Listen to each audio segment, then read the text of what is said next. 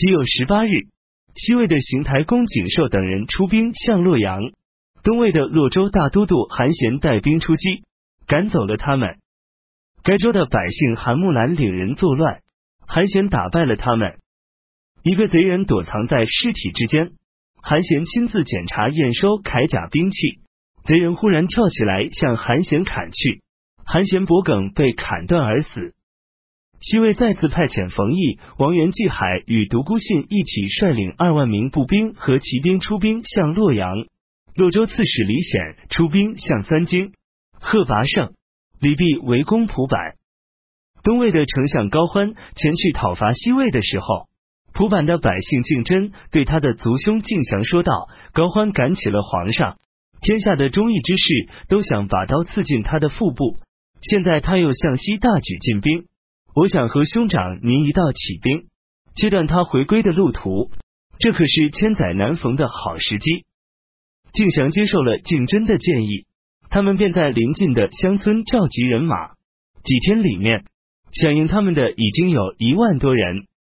刚好遇上高欢在沙苑吃了败仗后回来，敬翔、竞争率领兵马在路上截击，结果杀死、俘虏了许多人。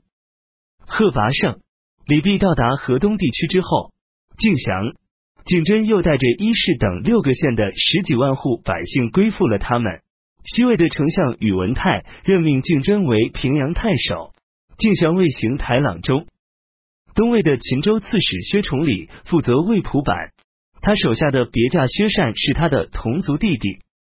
薛善对薛崇礼说：“高欢犯有驱逐君王的大罪，我薛善和兄长列于高门大族，世世代代都得到国家给予的恩惠，现在大军已经来临，而我们还替姓高的努力防守。这座城一旦被攻破的话，我们的脑袋就得被人用匣子装了送到长安，外面还得被定为叛贼，那可真是死而有愧。现在我们弃暗投明，还不晚呀。”薛崇礼听了有些犹豫不决。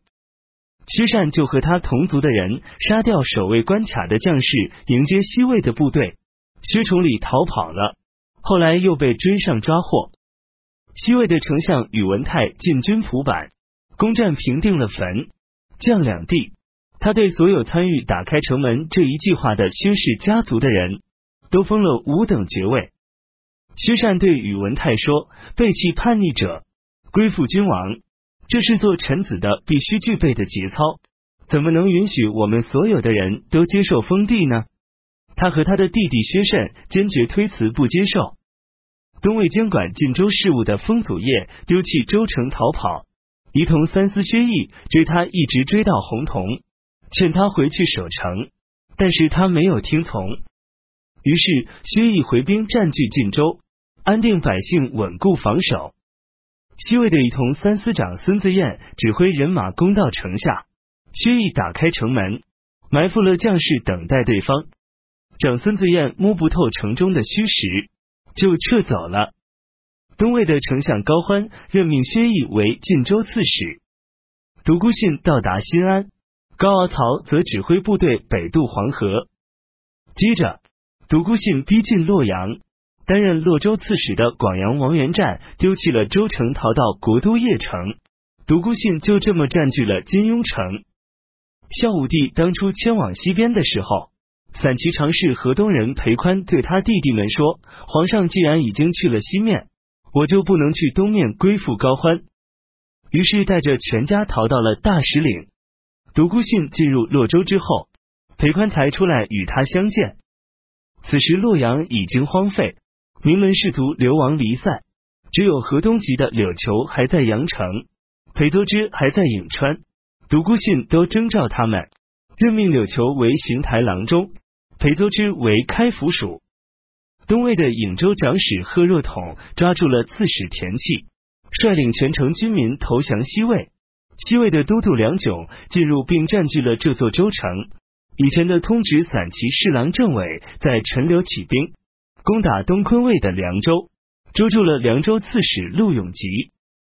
从前的大司马从事中郎崔彦木攻打荥阳，捉住了荥阳太守苏叔。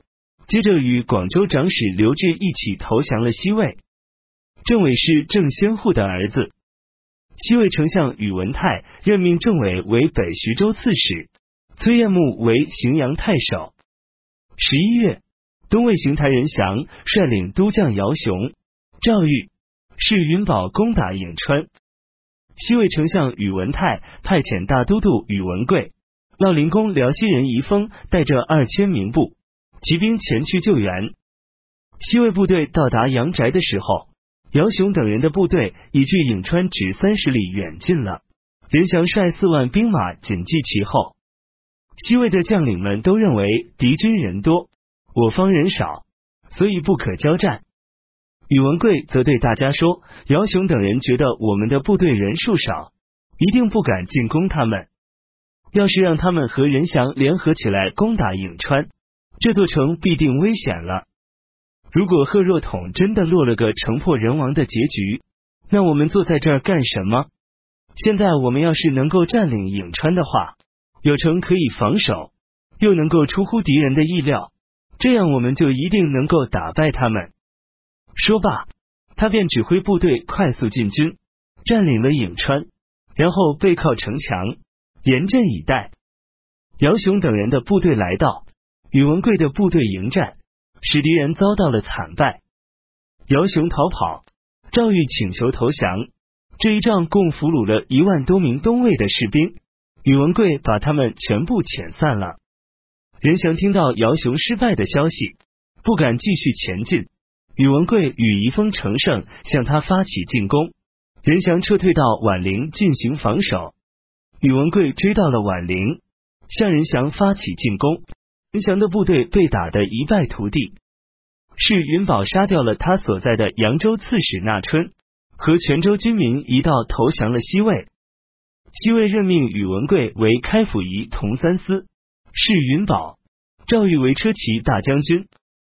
梁朝都督杜陵人韦孝宽攻打东魏的豫州，占领了州城，俘虏了邢台冯庸。韦孝宽本名为韦叔玉，以自行于世。丙子十五日，东魏任命骠骑大将军、仪同三司幕骑普为太尉。梁朝司农张乐高等人到东魏聘问。十二月，西魏邢台杨白居与东魏扬州刺史段粲在了悟交战，西魏的军队大败。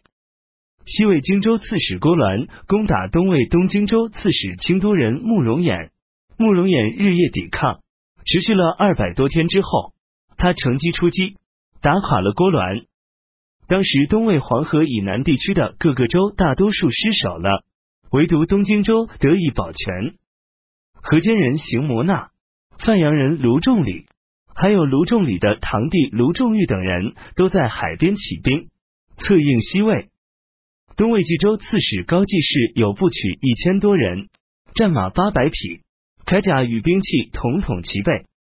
濮阳的百姓杜陵春等人干起了强盗勾当，纠集了将近一万人，又是攻城，又是在野外抢劫。高季氏派出三百名骑兵，一仗就捉住了杜陵春，又袭击了阳平的盗贼陆文图等人，将那些盗贼一一平定，于是远近的盗贼都被肃清了。有人对昆高季氏说，濮阳、阳平的两个郡属于京城管辖，你没有得到讨伐盗贼的命令，盗贼也没有侵犯冀州的土地，你为什么这么着急？派出私家军队出远门作战，万一失利的话，岂不是要白白承担罪责？高季氏回答说，您怎么会说出这种不忠的话来？我和国家同安危，共命运，哪有见到盗贼不去讨伐的道理？而且盗贼知道朝廷军队仓促间不会到来，又不疑心别的州郡的官兵会攻击他们，所以趁他们没有做准备，我们一定能够消灭他们。即使因为这事而承担罪责，那我也没有什么遗憾的。